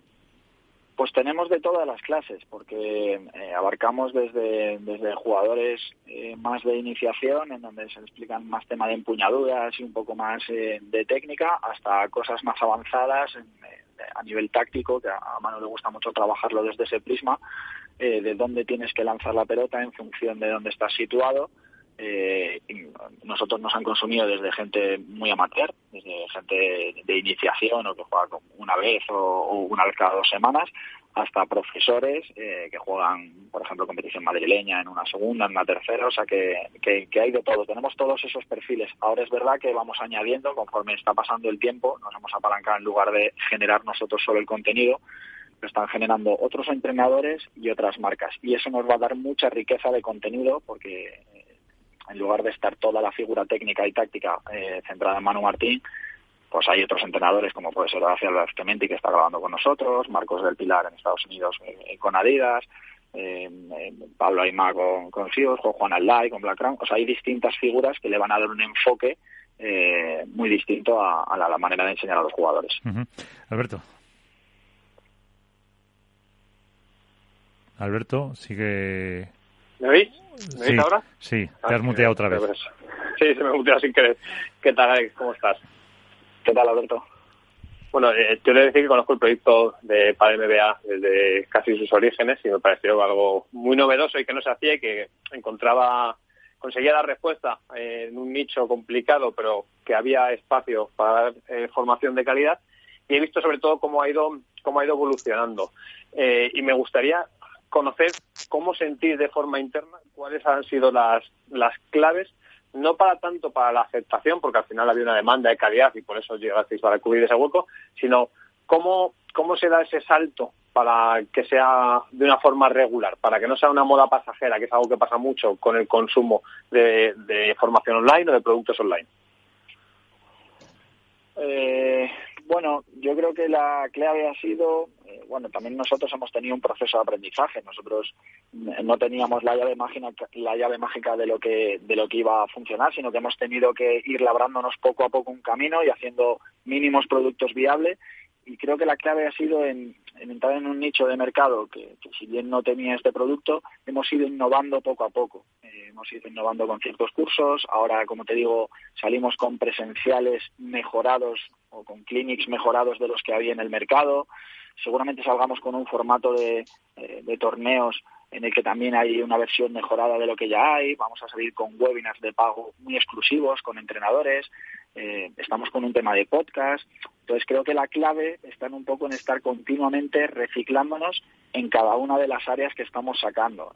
En cuanto al formato online, seguimos, en lugar de centrarnos solo en jugadores o entrenadores, ya te digo, seguimos sacando. El fichar a Oscar Maruenda, que trabaja la lateralidad eh, de los, del ojo dominante, es algo que no hay en el mercado. Lo trabaja solo él o solo conocemos a él. Es bueno el contenido que tiene y lo vamos a llevar a cabo en formato online. Entonces, digamos que siempre estamos retroalimentándonos, eh, tratando de buscar buenas, nuevas vías y, alternativas a eso. Entonces, yo siempre digo, aparte de esta parte de esto disruptivo, y no me cansaré de repetirlo, creo que el gran éxito, la clave de todo esto está en lo que los recursos que tenemos, eh, los socios y, y, quienes conformamos para el MBA, que cada vez somos más personas, aportan muchísimo valor. Y eso es, creo que es el mayor valor que puede tener esta empresa para mí.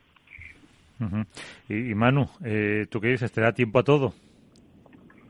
Bueno, yo ahí voy haciendo malabares como puedo, pero, pero sí, sí, ya sobre todo eh, para mí era era un proyecto que, que, yo siempre he querido hacer desde hace años y el hecho de, de poder tener esa, esa simbiosis con Alex que veía tenía la misma visión que yo pues ha hecho que para, para mí el que Alex eh, pudiera ponerse al mando del barco ha hecho que se pueda hacer porque de, de, no, de no, haber estado él eh, con, capitaneando no hubiera sido posible y de hecho por más que nosotros seamos muy válidos y, y seamos muchos entrenadores y etcétera, etcétera, si él no está ahí arriba eh, empujando y dirigiendo, eso no sale. Uh -huh. O sea que sí, me va dando tiempo como voy pudiendo y, y ahí voy, ahí sí. va saliendo el trabajo. Porque tú como director técnico de este máster, vamos a decir, eh, eh, habrá gente que se pregunte, eh, a ver, eh, la mayoría de las clases son, aunque hay presencial, estáis comentando, online.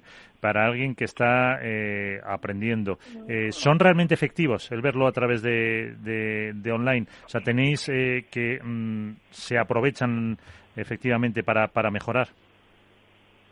Sí, se aprovecha mucho y, y eh, o sea, lo que hay que pensar es lo siguiente. El, el alumno cuando va a una clase, eh, el profesor explica los conceptos, a veces hasta los desarrolla o caminamos por la pista, ponemos marquitas en el suelo, hacemos básicamente lo que podemos y eso son tiempo que estamos consumiendo de los 60 minutos de clase. Generalmente son clases de 60 minutos y estamos consumiendo esa parte en explicar los conceptos teóricos.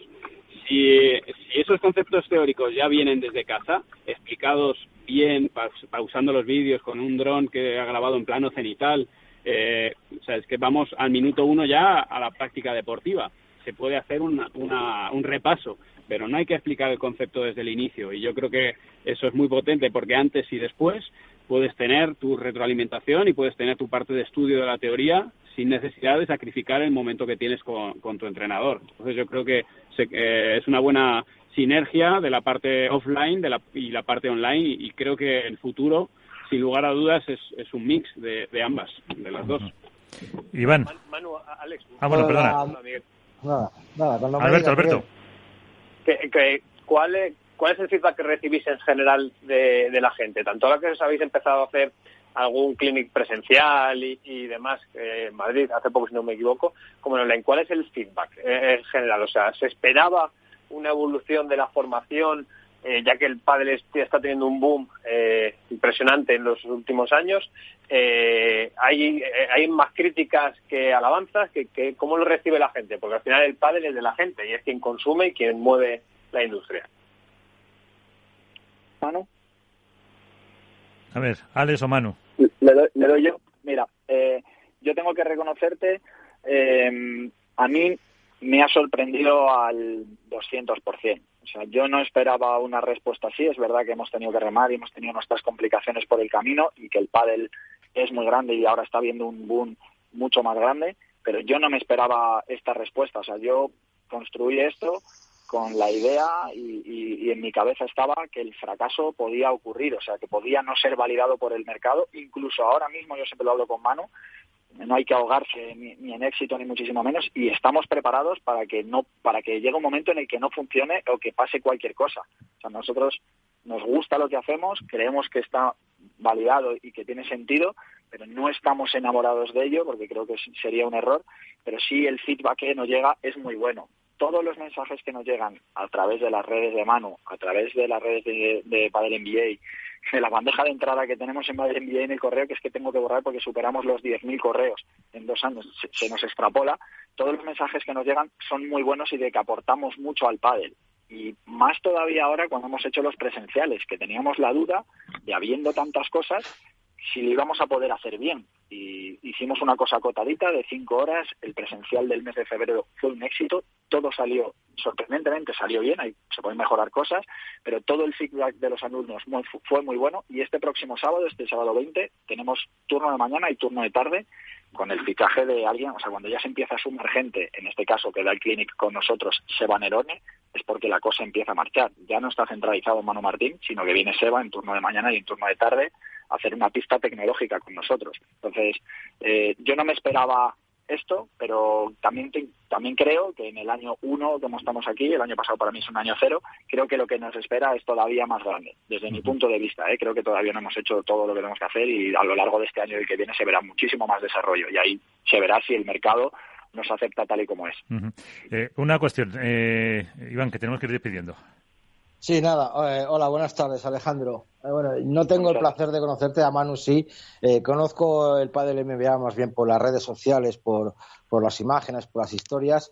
pero según lo que estáis contando, es mi opinión y ojalá me, me equivoque, me la corrijas y, nos digas exactamente qué es.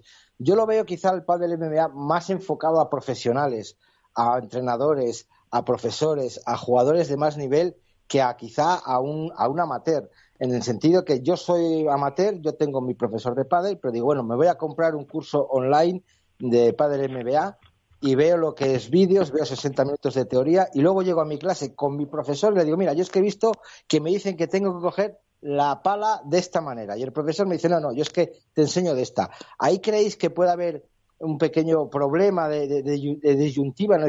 ¿Cómo aprendo pádel? ¿Con mi profesor habitual o, voy a salir jugando como Seba Nerón si, si veo solo vídeos de padre MBA, porque al fin y al cabo alguien me tiene que dar a mí, me tiene que tirar esa bola o me tiene que corregir esos defectos, porque al fin y al cabo un profesor te lo corrige, pero por mucho que yo vea un vídeo cuatro veces o cuarenta veces, mm, no sé si voy a ser capaz de dar a la bola como sale en el vídeo. ¿Qué, me, ofreces? ¿Qué me, qué recomiendas? Sí, Manu, contestas tú, le conquistas Sí, sí, sí. sí. A ver, el pádel es el pádel.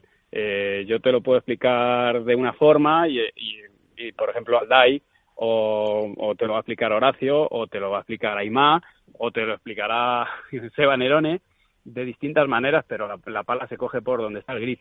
Y, se pueden hacer las cosas, bueno, pues de, una serie de maneras a nivel técnico o táctico y a lo mejor una encajará mejor y otra encajará peor. La gente ya está consumiendo tutoriales en YouTube y, eso es así. O sea, ya está preguntando y la gente tiene un profesor hoy y mañana tiene otro profesor, porque no estamos toda la vida con el mismo profesor. Y, lo que está sucediendo, y esto es algo que es interesante y que yo, yo tengo el termómetro, es que la gente ya sabe de pádel. Y sabe de pádel a nivel de técnica bastante, porque, porque ya la gente lleva tiempo, mucha gente lleva mucho tiempo jugando y se han, se han tragado todos los tutoriales que hay en la red. Entonces, eh, yo creo que ese miedo que, que puede haber a que a que te puedan enseñar mal, o sea, ¿quién te va a poder enseñar mejor? ¿Quién tiene la posibilidad de que Pablo Aymá te enseñe su, su conocimiento, que Horacio Álvarez Clementi te pueda enseñar su manera de ver el pádel? Y, considero que eso es riqueza y, tener esos puntos de vista de que los mejores entrenadores del mundo eh, te estén explicando las cosas desde su perspectiva, parando con extremo detalle, no te va a hacer mal, sino todo lo contrario. Más allá incluso de que Padel MBA va a tener su método, va a tener sus centros de referencia donde se esté impartiendo ese método y que si a ti te gusta la manera en la que se enseñan ciertas cosas, vas a poder ir directamente ahí, con lo cual se puede incluso cerrar más aún el círculo. Además, si no me equivoco, hay unas clases gratuitas, ¿no? Para ver cómo un poco lo hacéis. Así es, hay unas clases gratuitas de cada curso para que tú veas cómo es, cuál es la metodología y, bueno, pues puedas valorar si, se adapta o si tiene la calidad que consideras suficiente. ¿Y, el, aspecto económico es factible para un jugador amateur? Porque hay que preguntar todo. A mí me lo has vendido perfectamente, conozco a Manu, que, que mejor que Manu no me va a enseñar nadie, que Horacio, que les conozco, a todos les conozco, y que efectivamente mejor recibir un, clinic de Seba Nerón y de todos estos jugadores que, de cualquier de los muchos profesores que hay por ahí. Pero el aspecto económico, eh, ¿cómo es? ¿Cómo, qué, qué, qué resultado tiene o, cuánto es, por decirlo de manera, un curso online, de cuántos módulos cuesta, eh, cuántos consta, cuántos capítulos son. Cuéntanos un poco. Eso va para él. sí. Le respondo yo. Mira, eh, nosotros hemos llegado a pivotar un modelo en el que los cursos que tenemos son de ocho capítulos. Cada capítulo más o menos eh, comprende entre 8 y 15 minutos y tiene un coste creo que muy asequible para, para todo el mundo. De hecho, debería de costar más por lo- el tipo de costes que tiene para nosotros, el coste de oportunidad y demás, tiene un coste de 19 euros cada curso. O sea, es un, es, un coste que, que, que, se que creemos que se puede permitir varias la mayoría de la gente y de una manera recurrente en el mes o a lo largo de, de- de la vida útil que está jugando. Entonces, un curso normal, juego aéreo, conceptos básicos, lanzamiento y planificación, cualquiera de los cursos tiene eh, un precio de 19 euros y generalmente constan entre 7 y 9, 10 capítulos y cada capítulo entre 8 y 15 minutos. O sea que sí, ¿Y que eso? es, es un precio. Iván.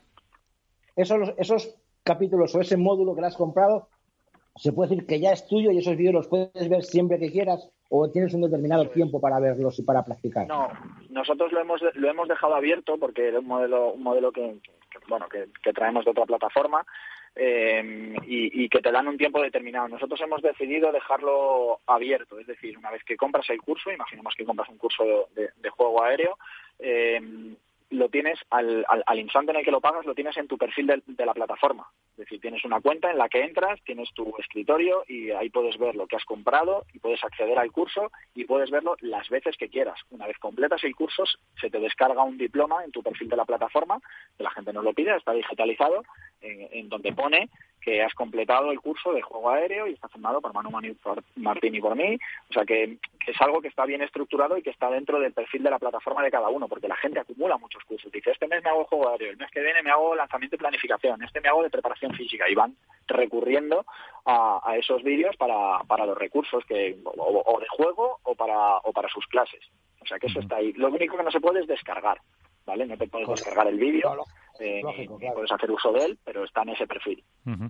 Pues ya está respondida. Pues eh, señores, eh, Alejandro Martínez, eh, que es el director ejecutivo, y Manu Martín, eh, técnico de cabecera y también director técnico, entre otras muchas cosas, de este Padel NBA. Muchísimas gracias a los dos eh, por contarlo, que os vaya muy bien y Manu, te seguiremos molestando. Lo que necesitéis, ya sabéis que para mí es un, es un placer poder estar con vosotros y un honor, así que llamadme las veces que haga falta.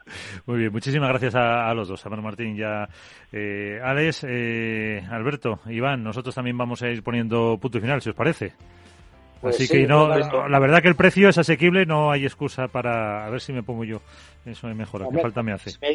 Curso 19 euros, un- tantos capítulos que los puedes ver todas las veces que quieras, a mí me parece un precio extraordinario. Creo que era algo que había que preguntar y, Sí, sí, sí, y que- porque vale, me parece muy bien, porque para ver a esos grandes entrenadores por 20 euros y tantos capítulos, pues oye, pues me parece perfectamente asequible y factible hacerlo.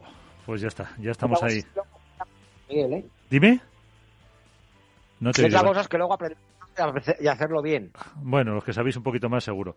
Pues eh, compañeros, eh, muchísimas gracias. Eh, como se suele decir, la semana que viene más y no sé si mejor porque ha quedado muy apañado, pero bueno, un poquito lo intentaremos. Gracias. Abrazo grande. A los dios. Un abrazo. Dios. Chao.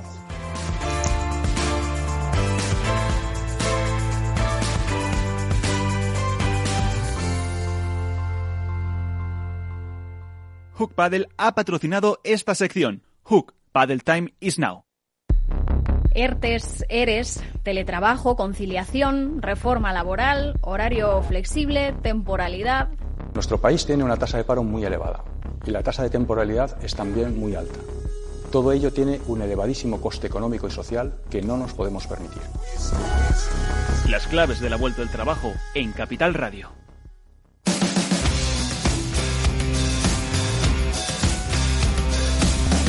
Esto es Padel.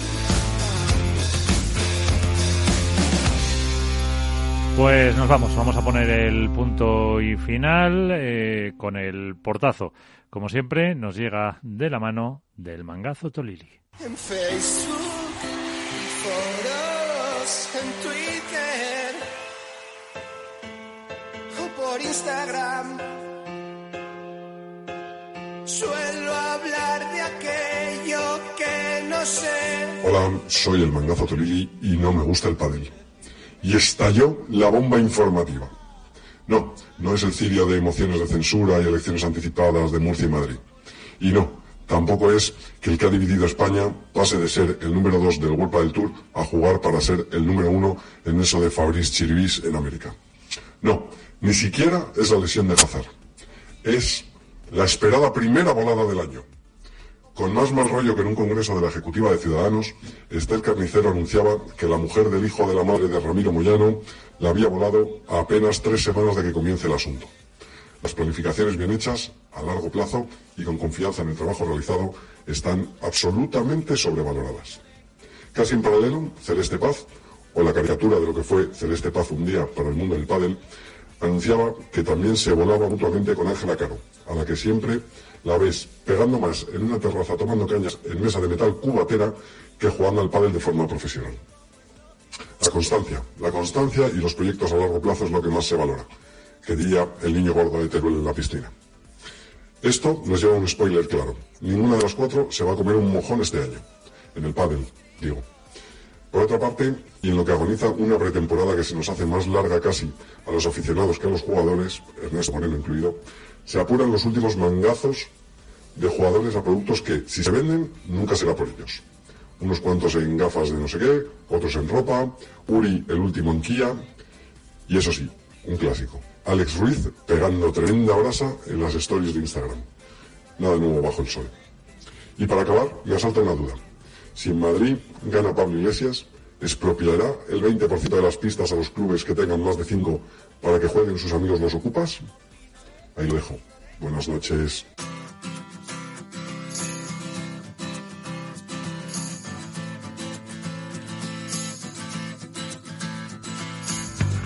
Nos vamos, ponemos punto y final a esto es Padel, una nueva entrega de un programa en el que nos vamos acercando poco a poco a la competición desde el estudio Naturgy de Capital Radio con Félix Franco y Miki Garay en la parte técnica. Nosotros nos vamos, volveremos en el próximo programa. Mientras, como dice un compañero mío en las ondas, tengan cuidado ahí fuera, jueguen mucho con seguridad y hasta la próxima. Pasamos lista. Adiós.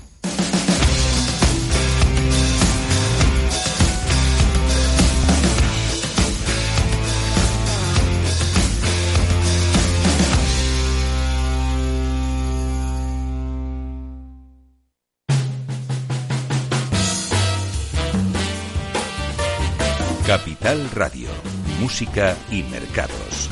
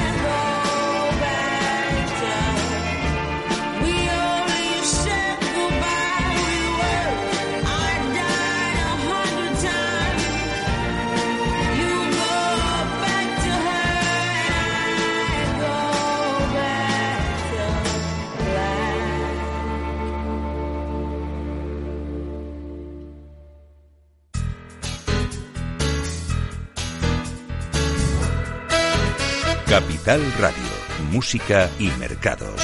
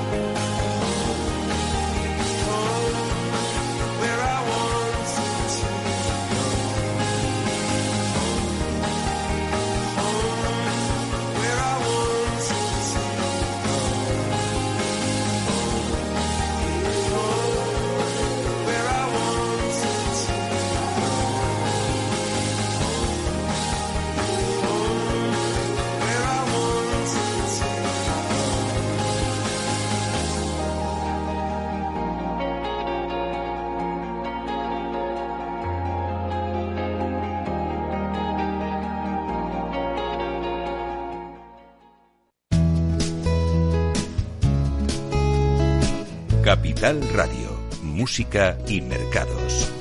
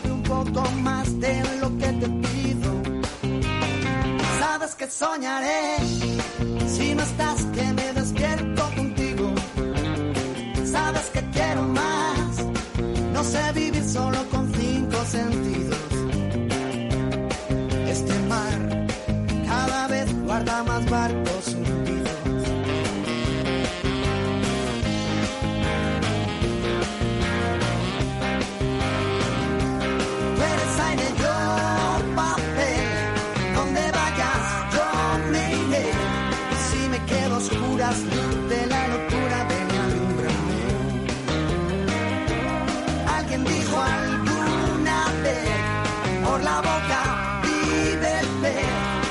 Y yo lo estoy diciendo, te lo estoy diciendo otra vez.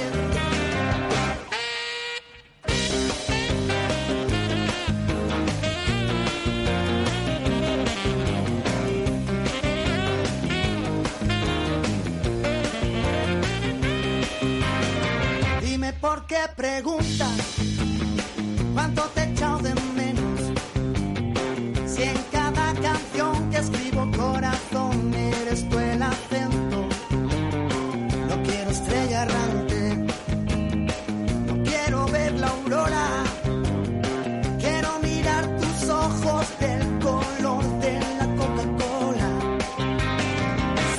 soñaré.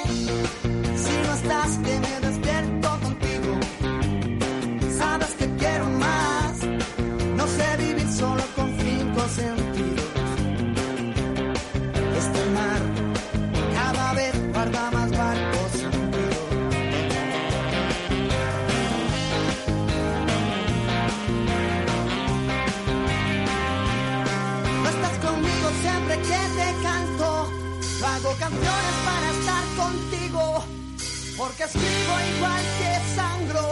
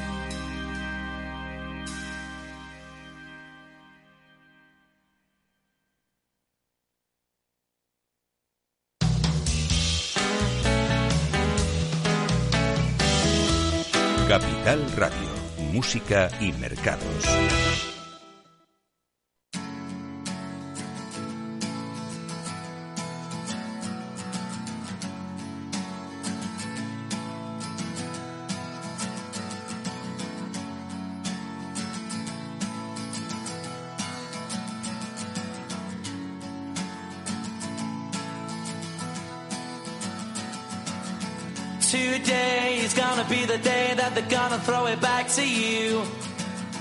By now, you should have somehow realized what you gotta do. I don't believe that anybody feels the way I do about you now.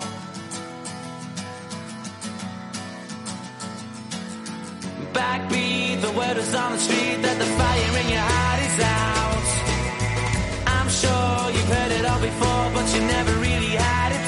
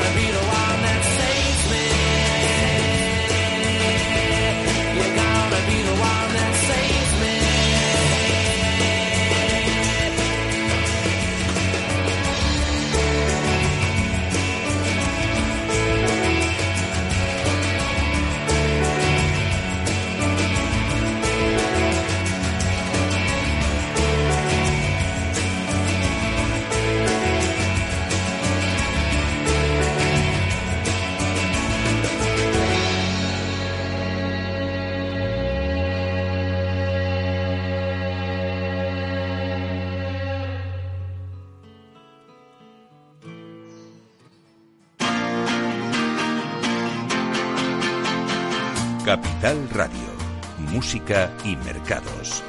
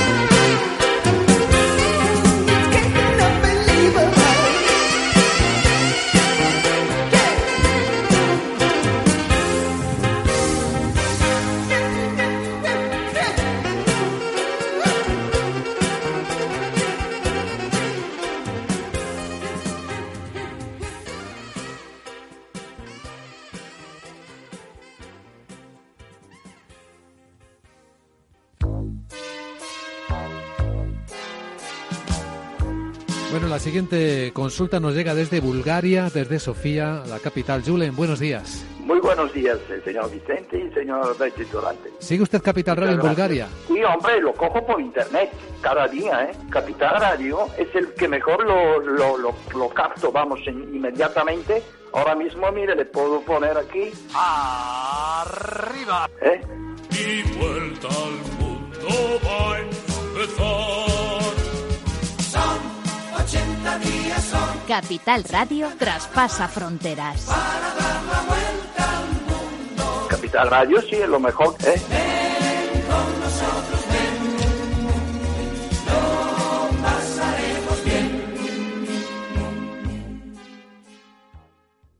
¿Sabes cuál es el mejor dial para escuchar Capital Radio? Tu móvil. Ya tienes disponibles las versiones de iOS y Android de Capital Radio.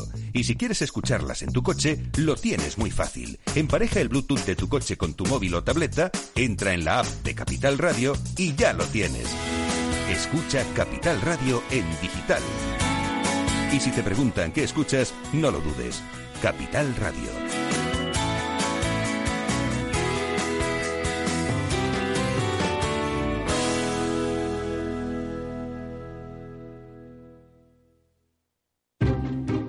Inversión inmobiliaria acompaña al mercado inmobiliario en este nuevo ciclo. Todos los jueves de 10.30 a 13 horas, el inversor encontrará las claves para realizar su mejor inversión. La mañana de los jueves en Capital Radio tomamos el pulso al sector inmobiliario. Noticias, análisis de mercado y debates donde los protagonistas del sector podrán contar en primera persona los retos a los que se enfrenta el ladrillo. Inversión inmobiliaria pone la voz al sector inmobiliario. Aquí, en Capital Radio. Step into the world of power, loyalty, and luck. I'm gonna make him an offer he can't refuse. With family, cannolis, and spins mean everything. Now, you wanna get mixed up in the family business. Introducing The Godfather at ChumbaCasino.com. Test your luck in the shadowy world of The Godfather slot. Someday, I will call upon you to do a service for me. Play The Godfather now at ChumbaCasino.com. Welcome to the family. VGW Group. No purchase necessary. Void where prohibited by law. See terms and conditions. 18 plus.